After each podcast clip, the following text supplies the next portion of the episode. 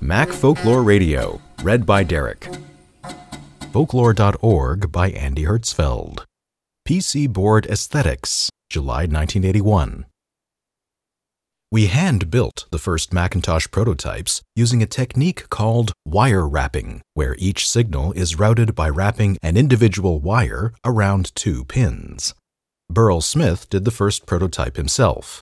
Others were done by Brian Howard and Dan Kottke. But wire wrapping is error prone and time consuming. By the spring of 1981, the Macintosh's hardware design was stable enough for us to create a printed circuit board, which would drastically reduce prototype turnaround time. We recruited Colette Askeland from the Apple II group to lay out the board. After working with Burrell and Brian for a couple of weeks, she taped out the design and had a few dozen boards manufactured. In June of 81, we started holding weekly management meetings to discuss the issues of the week. Burrell presented an intricate blueprint of the PC board layout, which had already been used to build a few working prototypes, blown up to four times the actual size. Steve Jobs began critiquing the layout on a purely aesthetic basis. That part's really pretty, he proclaimed. But look at the memory chips. That's ugly. The lines are too close together. George Crow, our recently hired analog engineer, interrupted Steve. Who cares what the PC board looks like? The only thing that's important is how well it works. Nobody's going to see the PC board. Steve responded strongly. I'm going to see it. I want it to be as beautiful as possible, even if it's inside the box. A great carpenter isn't going to use lousy wood for the back of a cabinet, even though nobody's going to see it. George started to argue with Steve, since he hadn't been on the team long enough to know that it was a losing battle. Fortunately, Burrell interrupted. Well, that was a difficult part to lay out because of the memory bus, Burrell responded. If we change it, it might not work as well electrically. Okay, I'll tell you what, said Steve. Let's do another layout to make the board prettier, but if it doesn't work as well, we'll change it back. So we invested another $5,000 or so to make a few boards with a new Steve approved memory bus layout. But sure enough, the new boards didn't work properly, as Burrell had predicted, so we switched back to the old design for the next run of prototypes. As Pixar used to say, we sand the undersides of the drawers. Hugo Fiennes and Scott Hertz at the Computer History Museum on the layout of the original iPhone motherboard. There was one request that came through my manager on the first one. They loved the board, they thought it was really pretty. They, they were going to show the PCB, and there was a request about moving the CPU a couple of millimeters to the left to make it symmetrical. but, but it was with the proviso of this is not going to happen really because I'm sure it's there for a, real reason. Like the PMU took the other route. Anyway, uh, on the iPhone 4, when they had the A4 processor, they labeled the PMU because the processor was on the other side of the board. and it was like, it's much bigger than that. And, but, you know, all the engineers were laughing about this. It was a beautiful, beautifully done photo, though, I'd say. Very nice photo. Steve also said, absolutely no fans in this project. I don't want to hear the hum of a fan. Do you know where that came from? Because I'm, I'm a musician, couldn't stand noisy computers. I, I spent a long time telling, teaching Jobs about convection. Right. The Macintosh 2 had a device on the bill of materials that was a CED. That was to slip it past Jobs. It was a convection enhancement device. and it was a little fan. nice little employees you guys are. Folklore.org by Andy Hertzfeld. Diagnostic Port, July 1981. Expandability, or the lack thereof, was far and away the most controversial aspect of the original Macintosh hardware design. Apple co founder Steve Wozniak was a strong believer in hardware expandability, and he endowed the Apple II with luxurious expandability in the form of seven built in slots for peripheral cards.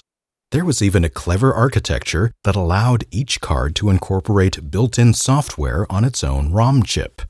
This flexibility allowed the Apple II to be adapted to a wide range of applications and quickly spawned a thriving third party hardware industry.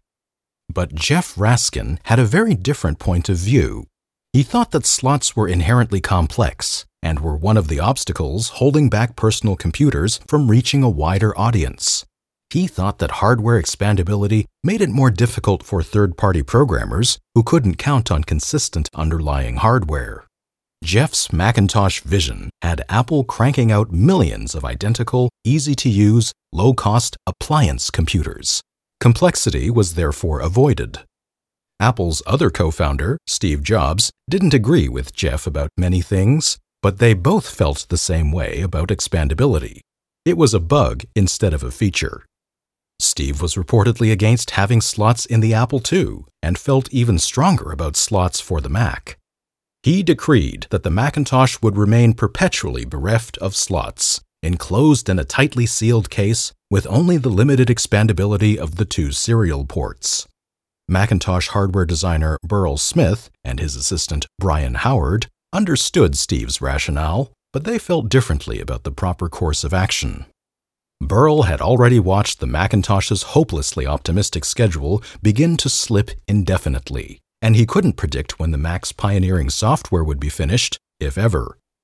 Afraid that Moore's Law would render the hardware obsolete before it ever came to market, he thought it was prudent to build in as much flexibility as possible as long as the cost wasn't excessive. Burrell added a single slot to the design, making the processor's bus available to peripherals. The design was simple and cost very little. He worked out the details and proposed it at the weekly staff meeting. But Steve Jobs immediately nixed the idea, stating that there was no way that the Mac would have even a single slot. But Burrell was not that easily thwarted. If the Mac was never going to have something called a slot, perhaps the same functionality could take some other form.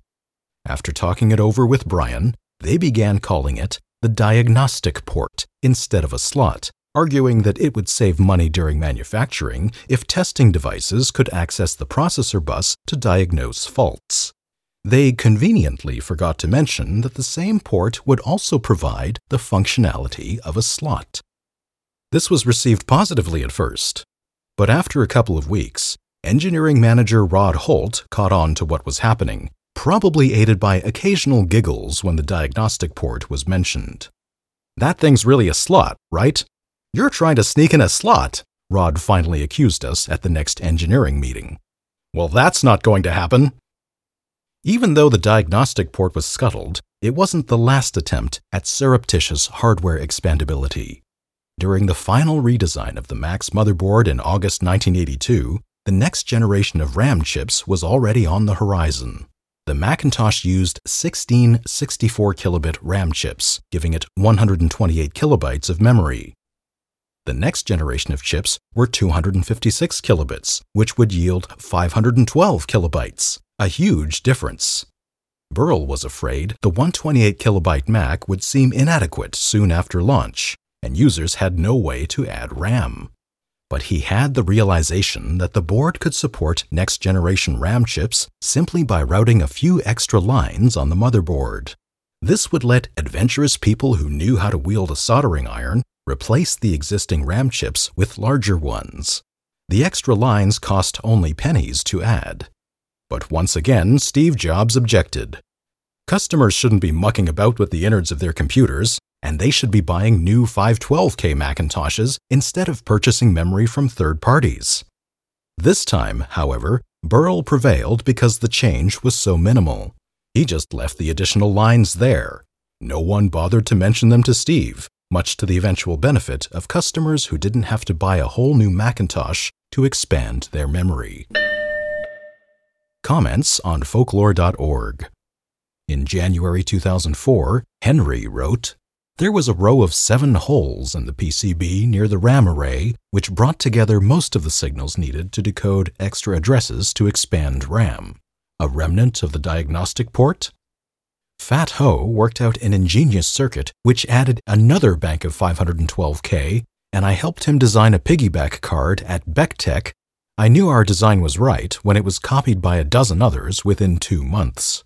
In fact, I upgraded your Mac. Presumably he's addressing, no pun intended, Andy Hertzfeld. Comment from Jeff Raskin, January 30th, 2004. I don't have time to write out the details in full, but this account has massive errors. The bus diagnostic port was something I wanted.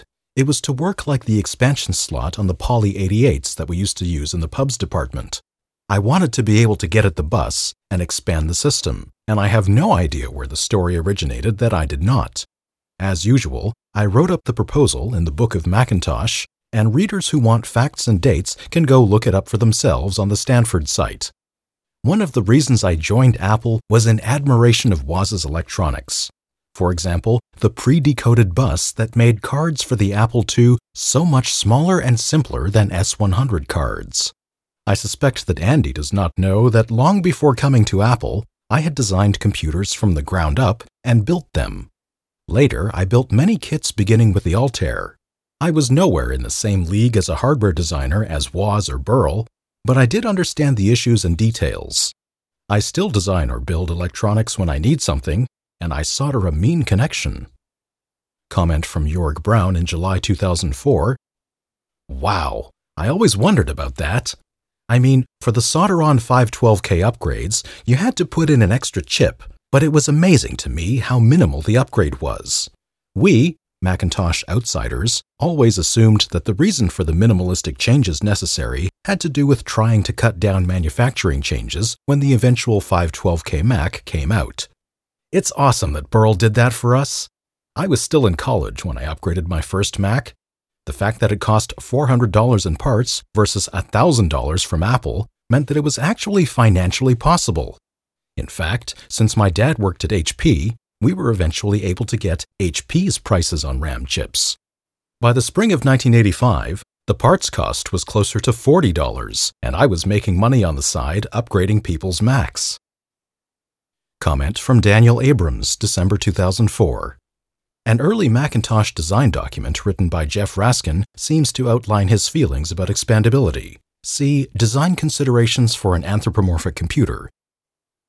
Comment from Raymond Ritchie, January 2005.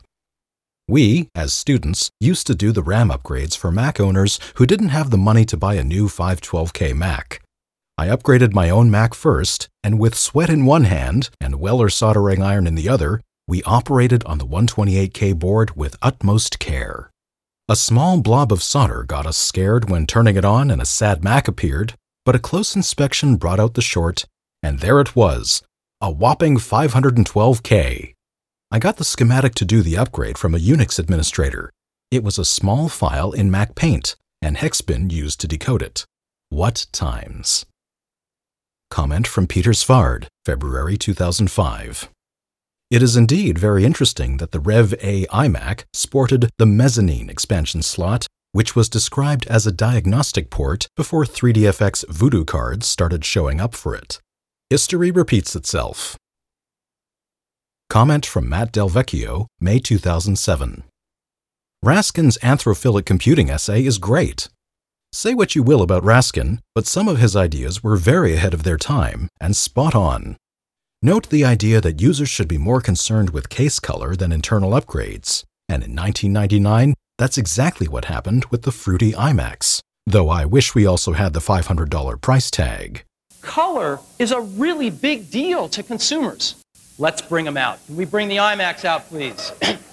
the new iMacs for 1999, they're in five colors blueberry, grape, tangerine, lime, and strawberry.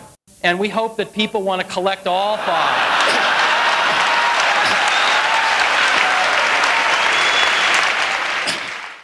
One of the most important questions now when you buy a computer is going to be what's your favorite color? and in our consumer surveys, this is far more important than most of the mumbo jumbo associated with buying a consumer computer megabytes, megahertz, gigabytes. People don't care about that stuff. They want to trust us to give them a really great computer. What they care about is I want to express myself and pick the color I want. Comment from John Sawyer, September 2007. I remember being shown a Mac Plus in the BeckTech lab the winter of 1985 before it was released in January 86. It was shown to me with the pronouncement, This is what's going to put your memory upgrade business out of business. At the time, my company had been doing RAM upgrades on 128K Macs for several months, based on the famous Dr. Dobbs article, clipping out 16 64K RAM chips per logic board, 256 pins per board, and soldering in 256 kilobit RAM chips in their place. And also soldering in a little decoder board at that row of seven holes that Henry describes above on the first revision of the 128K logic board. The second revision of the 128K logic board was similar or identical to the 512K logic board. Apple kept making both the 128 and the 512K Mac sizes for another year, and so it had a location on the logic board where the decoder chip and a couple of resistors could be directly soldered to the board. The upgrade was a tedious task, so when I saw the Mac Plus and its clip in RAM board upgrade, I was both alarmed and relieved. It took another year or two for the demand for 128 to 512K upgrades to dry up, since this manual approach to upgrading cost less than buying a Mac Plus or even a 512K Mac. But when we stopped doing these manual upgrades, I was glad not to have to breathe the fumes from the solder and circuit board cleaner every day, not entirely removed by the big fans we had in the ceilings that pulled the fumes outside. The market for even bigger upgrades had a lifespan of several more years. 2 meg and 4 meg Monster Macs from Levco, Beck Tech upgrades, Dove upgrades, etc. Too many of these had mechanical problems in remaining connected to the logic board, requiring many hours of frustrating repair and replacement. So when the market for these dried up, I was glad to see them go, too.